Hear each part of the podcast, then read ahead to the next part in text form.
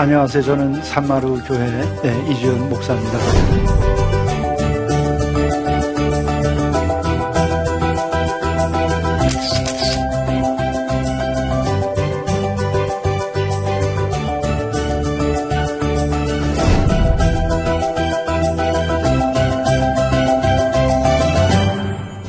오늘 이 시간에는 영성의 길이라고 하는 것은 어떤 것인지 예, 그것에 대해서 어, 잠깐 아, 생각을 좀 해볼까 합니다. 아, 우선은 우리 삶에 있어서 중요한 것들이 굉장히 많습니다. 근데 그 가운데에서도 우리 생에 중요한 것은 역시 인생은 만남이다 이런 얘기를 아, 하죠. 그래서 우리 생에 있어서는 누구를 만나느냐 하는 것이 대단히 중요합니다. 그리고 또 어떻게 만남을 이루어갈 것이냐 하는 것이 에, 중요한 거죠. 우리가 생각해 보게 되면은 태어날 때 어떤 부모를 만나느냐에 따라서 그 인생이 에, 많이 결정이 나죠. 또 어떤 형제자매를 만나느냐 하는 것도 어, 어떤 이웃을 만나느냐 하는 것도 대단히 인생에서 중요합니다. 또 어떤 선생님을 만나느냐 하는 것 역시도 어, 중요하죠. 그런데 우리가 부모나 형제자매와의 만남이라고 하는 것은 에, 육적인 만남 혹은 정서적인 영역에 머무르는 것이라고 좀 생각할 수 있겠죠. 그런데 우리 만남에서 특별히 중요한 것은 정신적이고 영적인 만남, 이것이 굉장히 중요합니다. 근데 그런 길을 가는 것은 이제 영성의 길인데 이때 스승을 만나게 됩니다. 이것은 영혼을 지닌 인간만의 영역인데 그래서 우리들이 어떤 스승을 만나느냐 하는 게 중요하고 또 근본에 있어서는 내가 정말 인생에서 스승을 만나느냐 하는 것이 굉장히 중요한 거죠. 그렇다면 우리가 영성의 길을 떠난다라는 말도 하는데 영성의 길을 떠난다고 한다는 것은 무슨 말이고 영성의 길을 떠난다는 떠나기 위해서는 어떤 것이 준비되어야 되겠는가? 지금까지 살아오던 과거를 끊고 새로운 길로 가는 것이 영적의 영적인 길이라고 말할 수 있습니다. 내가 진정한 인생의 문제를 가지고 사는 가운데에서 그 문제 때문에 답을 찾기 위해서 길을 가는 것도 일종의 영성의 길이죠. 그리고 마침내는 그 답을 얻어서 가는 것이 또 영성의 마지막 가야 할 길입니다. 근데 이런 전제 아래서 우리들이 그리스도인으로서 영성의 길을 간다고 한다면 어떤 것이겠는가? 그것은 바로 우리들이 예수 그리스도를 우리가 만나서 그분과 함께 새로운 삶을 출발하는 것을 우리가 그리스도와 함께 가는 영성의 길이다 이렇게 말할 수 있습니다. 이것은 이제 전통적인 말로 하게 되면은 우리가 예수를 영접하고 어, 우리들이 예수님과 함께 살아가는 것이라고도 표현할 수 있는데 예수 그리스도를 우리가 만나고 그분을 뵀을 때 정말 그분이 나의 인생의 스승이다 하는 것을 이제 깨닫고 그분과 더불어서 어, 길을 가는 것, 이것이 이제 그리스도인의 영성의 에, 길을 감이라고 에, 일할 수, 에, 말할 수 있겠죠. 그렇다면은 그 그리스도를 만나서 길을 간 사람들, 제자로 만나고 마지막에 그리스도로 모시고서 생을 산 사람들은 어떻게 살았는가, 어떤 만남이 있었는가, 아, 어떻게 영성의 길을 갔는가, 아, 그 점에 대해서 우리가 좀 에, 성경을 살펴볼 필요가 있고 또 그것을 통해서 나도 어떻게 하면 그 길을 갈 수 있겠는가 하는 것을 알 수 있게 됩니다. 이 자리에는 그 신앙인도 계시고 신앙인이 아닌 분도 계시겠지만 우리가 한번 한 인간으로서 예수님을 생각해보고 또 한 스승으로서 예수님을 한번 생각하는 것부터 한번 우리가 이야기를 좀 풀어가보면 좋을 것 같습니다. 우선은 마태복음 사 장 십팔 절 이하에 보게 되면은 어, 예수님과 제자의 그 첫 조우가 아, 나옵니다. 아, 그 당시 이천 년 전에 그 갈릴리에서 제자들이 그땐 제자가 아니었죠. 이제 한 어부들을, 일단의 어부들이 예, 그 고기를 잡고 있었습니다. 이때 호련히 나타난 한 분이 계셨는데 이제 예수님이죠. 이분이 예, 나와서는 나를 따라오라고 얘기할 때에 예, 베드로, 안드레, 야고보, 요한 예, 이런 분들이 예, 바로 따라 나서게 됩니다. 근데 따라 나설 때 예, 아주 특별한 어떤 그 어, 그분들에 대해서 간략하게 묘사하는 게 나와요. 예수님을 만나서 그분을 스스로 모시고 길을 떠날 때에 그물을 버렸다 이렇게 돼 있어요. 그리고 두 번째는 배를 버렸다. 그리고 세 번째는 아버지를 버리고 따라 나섰다고 그럽니다. 이게 무엇을 의미하는 걸까?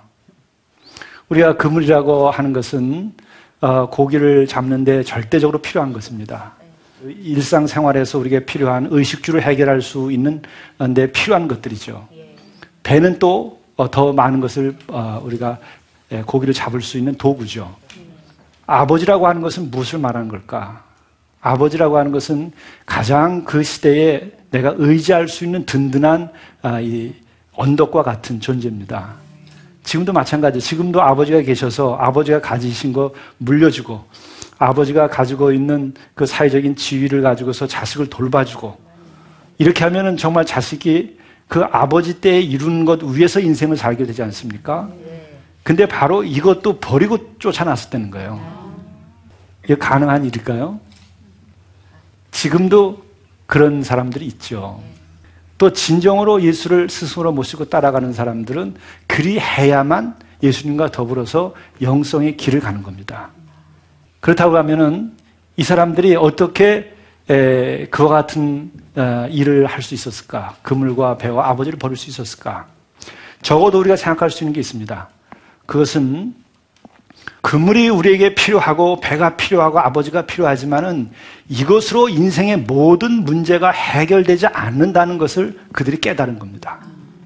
우리가 왜 그물과 배와 아버지를 못 버리는가? 그것을 전부로 여기기 때문에 못 버리는 거죠. 그럼 그것을 왜 버릴 수 있겠는가? 그것이 일차적으로는 모든 문제를 다 해결할 수 있는 것은 아니다라고 하는 각성이 있을 때 그것을 버리고 떠날 수 있습니다. 그렇다면은 이분들이 정말 에, 그것을 버릴 때 아무 대안도 없이 그것을 버렸을까? 그게 아니죠.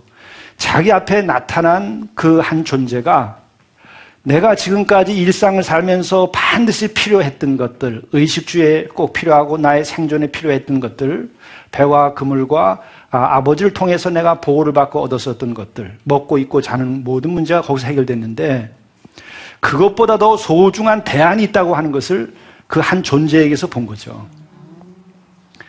이것은 또 다르게 일반적으로 말하면 물질적인 이 모든 우리의 필요한 것들이 모든 인생의 문제를 해결할 수 없다고 하는 것을 절감했기 때문에 그렇습니다. 이것으로 우리의 인생이 다 해결되지 않는다고 하는 각성을 한 거죠. 이것은 무슨 학교 출신이기 때문에 그게 되는 게 아닙니다. 지식을 많이 가졌기 때문에 되는 것이 아닙니다.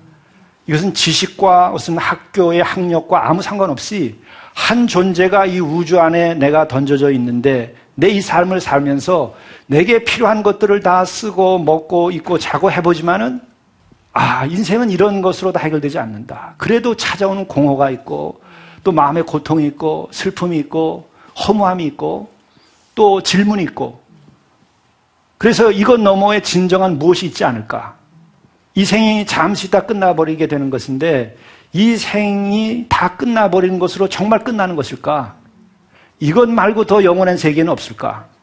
이런 그 질문을 가지고 있을 때에 바로 그런 것을 저분에게서 얻을 수 있다고 하는 그 어떤 것을 봤기 때문에 쫓아나간 거죠. 그분들은 광신도들이 아니에요. 우리가 뭐 박수도 치고 찬양도 하는 이런 에, 집회도 있죠. 그것도 다 좋은 일입니다. 그러나 우리가 열광적으로 생각도 하지 못하고 못하게 만든다든지 혹은 오히려 지성적이고 질문을 갖고 생각하는 것을 다 깨부수는 그런 열광주의는 기독교에서는 참 신앙은 아니에요. 기독교는 생에 대해서 더 깊은 질문과 아, 물음을 가지고서 더 높은 것을 추구하는 가운데 그 길이 어떤 것인가를 찾는 과정에서 예수님을 만나고 그 가르침을 만나고 그리고 그분이 그리스도인 것을 아는 데까지 가는 거지. 그러니까 예수님이 뭐라고 그러냐면 그러잖아요. 나는 길이요 진리요 생명이라고 그랬어요. 길과 진리와 생명을 얻는데 우리들이 열광적으로 막 정신을 잃고서 난리를 쳐가지고 길과 진리와 생명을 얻을 수 있습니까? 아니요. 아니죠. 네.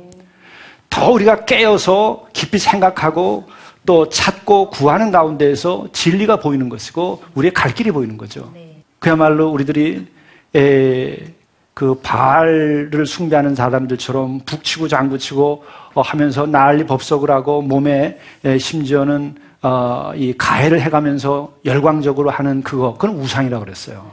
우리들이 이, 이런 생애의 깊은 질문과 생각을 가지고서 그것을 답을 찾는 중에 이것에 대한 대안과 대답이 저분에게 있구나 하는 것을 이제 깨달은 거죠.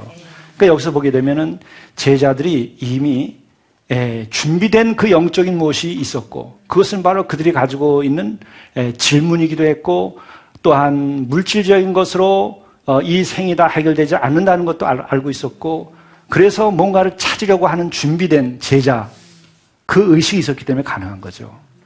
그리고 예수님에게서는 그 예수의 모습을 보는 순간에 저분이 답이다. 저기에 길이 있겠구나 하는 그 어떤 끌림이 있어서 나간 거죠.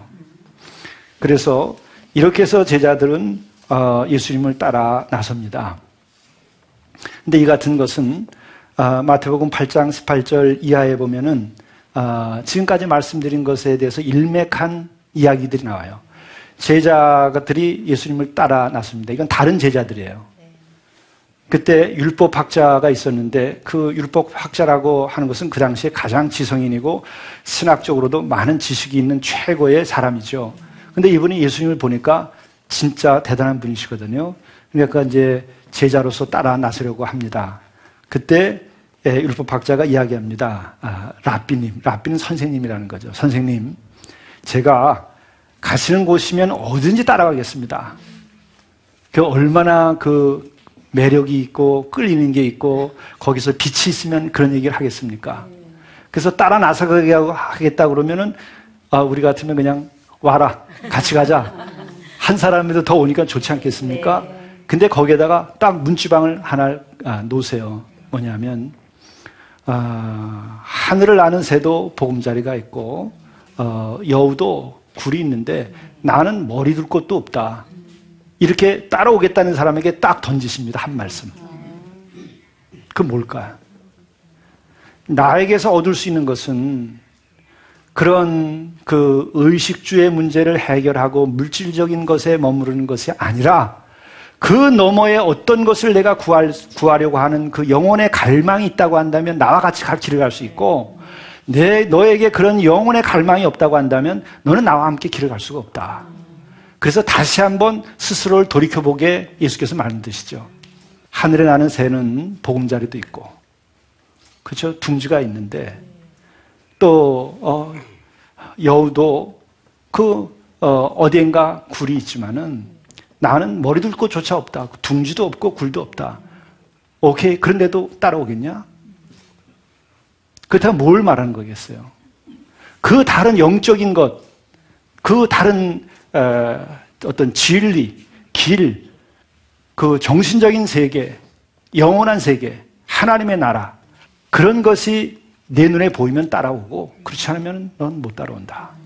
이 얘기를 예수님께서 딱 던지시는 겁니다. 그리고 이어서 또 한 제자가 제가 따라 지금 나서려고 하는데 저희 아버님이 지금 돌아가셔서 상을 당했습니다. 그래서 내가 아버님을 다 모시고 그리고서 내가 따라 나서겠습니다. 이렇게 얘기를 하죠. 그때 예수께서 뭐라 그러세요? 죽은 자들은 다 죽은 자들에게 장사진에게 두고 너는 나를 따르라. 이렇게 얘기하거든요. 그것은 무엇을 말하는 거겠어요? 죽은 자들은 죽은 자들이 장사진에게 만들고 죽은 사람들 곁에서 어, 그들을 돌보고 우는 사람도 결국은 죽은 사람이라는 얘기예요. 그럼 예수께서 산 사람으로 취급하는 것은 어떤 건가? 육적으로 살아있는 것을 산 것으로 취급하는 것이 아니라 영적으로 눈이 뜨이고 정신적으로 뜨인 깨어난 그 사람을 살아있는 존재로 보신 거죠. 그러니까 잠든 영혼은 그냥 산 걸로 취급을 안 한 거예요. 그러니까 죽은 이들은 죽은 자에게 맡기고 너는 나를 따르라. 이건 사실은 굉장한 천둥을 치는 것 같은 말씀이에요. 무서운 말씀입니다. 이런 걸 우리가 대하면은 우리가 둘 중에 하나를 택하게 돼요. 정말 내가 인생의 이 질문을 가지고서 길을 찾으려고 하는 사람에게 있어서는 정말 이런 분이 없다 하고 따라 나설 수 있는가 하면 내가 여전히 에, 물질적인 것과 아, 세속적인 것들과 이생의 것들에 너무 덫에 걸려서 허우적거린 사람들은 따산, 따로 나서기가 두려운, 두려운 거예요. 그렇기 때문에 우리들이 예수와 더불어서 영성의 길을 간다고 하는 것은 이런 과정을 통과하면서 가야 되죠. 그러나 너무 걱정할 것은 없는 게 이 제자들도 그렇게 따라 나섰지만 중간에 계속 엎어지고 어, 넘어지고 다시 일어서는 과정이 있습니다. 나중에 십자가 앞에 갔을 때에는 다 도망가 버렸어요. 도망갔을 뿐만 아니라 그 전에 두 가지 사건이 있습니다. 배반을 해서 팔아먹고. 왜 그랬겠습니까? 중간에 어떤 육적인 욕심, 그렇죠? 물질적인 것, 세속, 세속적인 것, 세상적인 것에 덫에 걸려 있으니까는 다시 그 마음이 살아나서 예수님을 은전 삼십 냥에 팔아먹어요. 돈으로 팔아먹습니다. 스승을. 그래서 예수님이 붙잡혀가게 되고 또 수제자라고 했던 이는 배반을 해요. 그것은 뭐냐면 믿음이 약해서 어, 목숨을 내놓기가 너무나 아까우니까 두려워서. 그래서 베드로는 어, 그 예수님을 부인하죠. 그렇지만 나중에 예수님께서 부활한 사건을 통해 가지고 어, 이들이 다시 모이게 됩니다. 그러니까 그걸 보게 되면은 따라 나섰다고 해도 완전한 것은 아니, 아니죠. 그리고 또 그분들도 열두 사도와 그, 그 당시에 있었던 다른 제자들도 우리와 별반 다른 조건의 사람들은 아니에요. 그럼에도 예수께서는 수용하셨고 그들과 함께 간 겁니다. 마지막에 결정적으로 그 초자연적인 영원한 생명을 보여주신 부활의 사건을 통해서 그들 모두가 바뀌게 되고, 그래서 이 길을 떠난 제자들, 예수님과 함께 길을 떠났던 제자들은 한 사람도 자기 집으로 다시 돌아오지 않았어요. 집으로 돌아가다가 부활한 예수 그리스도를 만나고 다 새로운 길로 접어드는데 그게 하나님의 나라를 향해서 간 겁니다. 그래서 모두 다 순교했어요. 한 사람도 옛집으로 돌아가지 않았습니다. 우리가 에 이제 예수님을 따라가는 길이 이렇게 어떻게 보면 극적이고 어려운 것 같지만 또 특별한 사람만 따라가는 것 같지만 사실 그런 것은 아닙니다. 우리가 따라가다 보면은 이런 놀라운 사건 속에서 하나님께서 성령을 우리에겐 또 특별히 보내주셔서 우리들의 마음이 그 거룩한 쪽으로 끌려가고 또 우리가 더욱 거룩한 것을 사랑하게 되고 또 그 영원하신 존재이신 하나님, 우리 주님을 또 우리가 사랑하게 되고 하는 가운데에서 이걸 극복해 나가는 거죠. 그리고 또 하나 중요한 것은 이제 예수님께서 오셨다 간 다음에는 이 제자들이 겪지 못한 중요한 것을 나 이제 우리는 겪는데 뭐냐면 예, 성령을 보내주신다 그랬거든요. 지금 이제 성령의 시대죠. 그래서 우리들은 연약해도 어, 우리들의 마음을 이끌어가는 성령께서 도와주시기 때문에 우리는 영성의 길을 충분히 갈 수 있어요. 이제 그것이 에, 비유하자면 이렇게 표현할 수 있는 겁니다. 아, 저는 늘 이 우리들의 마음, 영성의 길에 대한 얘기를 할 때 비유로 얘기를 하는데 그것은 우리들의 마음은 돛담배와 같은 것이다. 돛담배는 바람이 어디서 부느냐에 따라서 그 방향으로 결정됩니다. 그래서 세상의 바람, 세속의 바람, 탐욕스러운 바람이 불면 배는 그리로 가는 거예요. 그렇지만 거룩한 성령의 바람이 불고 어, 그 이끌림을 받으면 그 방향으로 가는 겁니다. 그렇기 때문에 우리들이 항상 마음을 성령께서 나를 이끌어갈 수 있도록 마음을 열고 기도하면 그 말씀을 읽으면 그 방향으로 가요. 그런데 이제 우리가 그쪽 문을 닫고 세속적이고 물질적이고 탐욕스럽고 또 우리들이 사탄이라고 말할 수 있는 그런 세력의 입김아래 있으면서 그쪽의 문을 열면 우리는 그쪽 방향으로 우리가 이끌림을 받습니다. 그래서 우리의 마음은 어떤 영향을 받느냐가 중요해요. 돛담배와 같, 같습니다. 그 마음 자체는 절대적인 게 아니라 다른 힘에 의해서 움직이는 겁니다, 우리는.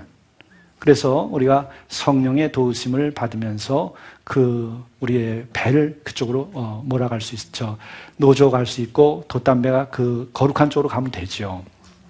또 우리가 그러면 지속적으로 이렇게 영적인 길을 계속 가려면은 에, 우리가 어떻게 해야 되겠는가? 그걸 좀 더 어, 설명을 어, 자세하게 좀 정리해 드리면은 우선은 항상 우리들이 일상생활하면서 하나님을 가까이 모시고 사는 게 중요해요. 내가 돈을 하나님으로 모시느냐, 물질을 하나님으로 모시느냐, 아니면 정말 하나님을 하나님으로 모시느냐, 이것이 인간에게서 가장 기본적인 삶의 숙제입니다. 여러분 생각해 보세요. 내 마음에 진짜 중요하게 생각하는 것이 뭔가? 그것을 우리가 비유적으로 말하면 하나님이라고 말할 수 있어요. 근데 그게 진짜 하나님을 이렇게 소중하게 생각하고 가느냐, 이것은 참 신앙이고, 또 내가 아, 물질, 에, 빵, 아, 세속적인 것들, 이런 것들을 가장 소중하게 생각하고 내 마음의 지성소에다 두면 그것이 나에게 하나님으로 모시게 되는데, 그것이 곧 우상이라고 말하는 거예요. 그래서 우리는 우상 숭배와 아, 하나님에 대한 참 신앙과의 차이, 이것은 우리 내면에 달려있는 겁니다. 내가 무엇을 가장 소중하게 생각하느냐. 그럴 때 우리가 하나님을 가장 소중하게 생각하면서 하나님을 사랑하고 거룩한 분을 사랑하고 살면 우리들이 이렇게 거룩한 방향으로 가고 영성의 길을 계속 갈 수가 있어요. 이제 우리가 하나님이라고 말하면 예수님이 그 하나님의 모습을 보여줬다고 이제 우리가 교리적으로 얘기하거든요. 그게 맞는 말씀이죠. 그러니까 우리가 예수님을 더 마음에 사랑하고 그분이, 그분을 우리가 따라서 가게 되면은 우리 자신들이 그걸 닮아가게 돼 있어요. 우리 이제 부부들도 그렇게 얘기합니다. 같이 살다 보면 닮는다. 네. 우리가 가장 어, 빨리 닮고 동화되는 방법은 뭐냐? 사랑하는 거거든요. 그래서 우리가 스승을 사랑하고 또 누군가를 사랑하면 제자들이 걸음걸이도 스승과 똑같아져요. 아. 말하는 뜻도 똑같아집니다. 그 닮아가는 거거든요, 사랑하면. 근데 내가 거룩하신 하나님을 사랑하게 되면은 우리 자신들이 더 거룩해지는 거죠. 그 하나님을 사랑한다고 하는 말을 성서적인 또 다른 표현에서는 경외한다고 이렇게 표현을 해요. 하나님을 삼가 두려워하면서 살아가는 거죠. 우리가 하나님은 정말 사랑이 있고 아버지라고 부르는 인격적으로 친밀한 관계지만, 그러나 거기에는 어미로움이 동시에 같이 있는 거예요. 그분을 대할 때 우리가 두려운 마음이 삼가 생기죠. 우리가 정말 내가 훌륭한 거룩한 어떤 분을 뵙게 될 때는 옷깃을 여미지 않습니까? 그러니까 그런 사랑을 하는 거죠, 하나님께 대해서는. 그걸 경외라고 그래요. 근데 성경에서는 분명히 얘기하는 게, 우리의 삶에 꼭 필요한 것이 있는데 그것은 돈보다 물질보다 중요한 것인데 지혜라는 거예요. 위즈덤, 지혜. 지혜가 있으면은 우리들이 어떤 어려움 속에서도 헤쳐나올 수 있죠. 그 인간의 삶에서 가장 중요한 그 지혜를 받는 방법은 뭐냐? 그것은 하나님을 경외하는 것이다. 하나님을 경외하는 것이 지혜의 근본이다, 이렇게 얘기하고 있어요. 그래서 솔로몬이 왕이 된 다음에도 하나님께 구하는 게 뭐냐? 나는 지혜를 달라, 이렇게 얘기했어요. 지혜를 얻으면 나머지 다 거, 거저 얻는 거죠. 그게 현명한 겁니다. 그러니까 바로 그 지혜는 어떻게 오느냐? 지식과 다르게 하나님을 경외하는 마음을 가질 때 지혜가 온다는 거예요. 그래서 지혜를 우리가 아, 가져야 되는데 그것은 지식과 다릅니다. 그래서 하나님 앞에서 옷깃을 여미고, 그래서 내가 어디 가든지 항상 하나님이 나와 함께 하시고 또 나를 지켜보시기도 한다는 마음을 가지면 우리들이 경건해지고 지혜롭게 돼요. 우리가 하나님 없는 것처럼 생각하고 하나님을 두려워하지 않고 하게 되면은요, 사람이 우둔해집니다. 아, 그 가장 대표적인 게 뭐예요? 악을 저지르고 나쁜 짓을 하고 선하지 않은 행동을 하게 되죠. 그게 나중에 다 그 인생에 망가지는 마지막 길이에요. 아무리 성공했어도 그것 때문에 다 무너지지 않습니까? 그게 지혜롭지 못한 거죠. 그 지혜를 우리들이 갖게 하는 가장 좋은 것은 바로 어, 주님 또는 하나님, 그분을 가까이 모시고 살면은 우리들이 지혜롭게 되고 또 우리의 실수함이 없습니다. 그리고 또 그렇게 해 나갈 때에 우리가 영성의 길을 계속 갈 수가 있어요. 그리고 또 하나 중요한 것은 우리들이 기도하고 또 세 번째로는 성경의 말씀을 우리가 늘 묵상하고 생각해야 됩니다.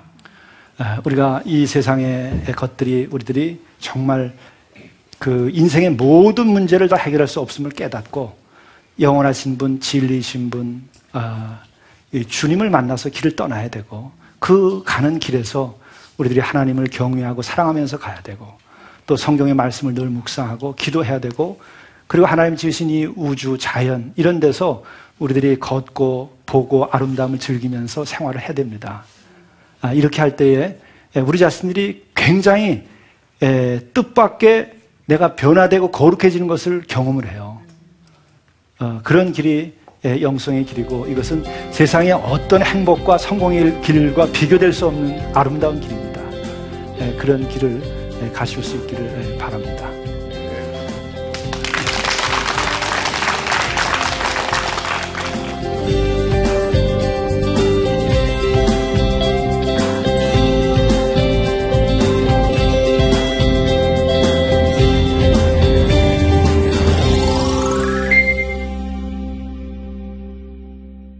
영성의 길을 걷기 위한 가장 좋은 방법은 기도라고 생각하는데요, 다른 좋은 방법은 무엇이 있을까요? 예, 이미 제가 네 가지에 대한 말씀을 어, 드렸죠. 예, 그렇게 하시면 어, 됩니다. 그러나 이제 기도는 기도의 에, 그 방법으로 도움을 받고, 성경을 묵상하는 것은 성경을 묵상하는 것으로 도움을 받고, 또 하나님 지으신 이 우주 만물을 바라다보면서 어, 아름다움을 경험하고 그 섭리를 깨닫는 것은 그대로의 또 다른 어, 의미를 갖습니다. 그리고 또 하나님을 경외하고 또 하나님을 사랑하는 것, 그건 그대로의 또 어, 의미와 성격을 갖거든요. 우리가 마치 음식을 먹을 때도 여러 음식이 있지 않습니까? 네. 아, 이제 그런 걸 같이 먹어야 되죠. 네. 그리고 그것이 다 함께 먹으면 결국은 전체적으로 내 몸에 좋은 거죠. 네. 그런데 한 가지 중요한 것은 뭐냐면, 기도라고 하는 것은 그 기도하는 마음의 자세와 그 깊은 세계를 가지고서 성경을 읽고 우주 만물을 바라다보고 자연을 대하고 또 우리가 하나님을 사랑하고 하는데 기본이 됩니다. 그렇기 때문에 기도는 그런 면에서는 어느 것에서나 다 기본이 되는 거죠. 예.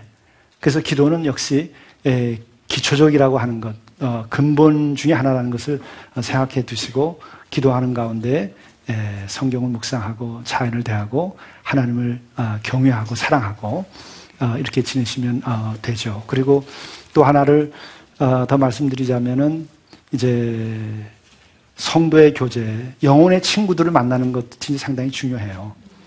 음, 그렇게까지 하게 되면은 어, 우리들의 삶이 더 어, 영적으로 훌륭해집니다. 고맙습니다. 정말 이럴 수도 이럴 수 없는 일이다, 이런 배반이 없다, 이런 나쁜 친구가 없다. 근데 그렇게 나에게 어려움을 준 사람은 오늘 밤에 가서 두 다리 쭉 뻗고 잘 자요. 뱀이 나와서 내 발을 물었어요. 너도 한번 죽어봐라. 이렇게 하고 계속 뱀을 잡으러 가보세요. 결국 뱀 잡으러 갔다 자기가 죽어. 그럼 결국 누가 손해냐? 그러니까 예수님께서 일곱 번씩 일흔 번이라도 용서하라고 그랬는데, 나를 보호하시기 위해서 하시는 말씀이다, 이렇게 생각하셔야 돼요. 용서해야 인생이 정리가 됩니다.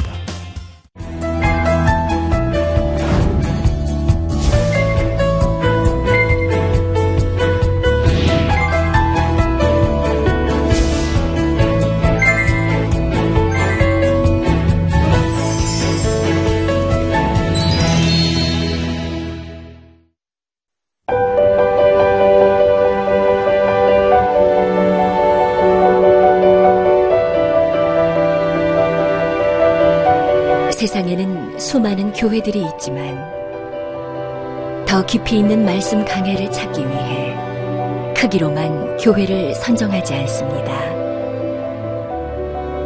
보다 좋은 영적 콘텐츠를 더 많이 나누기 위해 방송비를 받지 않습니다. 일 년 삼백육십오 일 복음만 전하고 싶어서 우리는 광고를 하지 않습니다. 온누리의 복음을 땅끝까지 씨지엔 티비와 함께 땅끝 선교사가 되어주세요.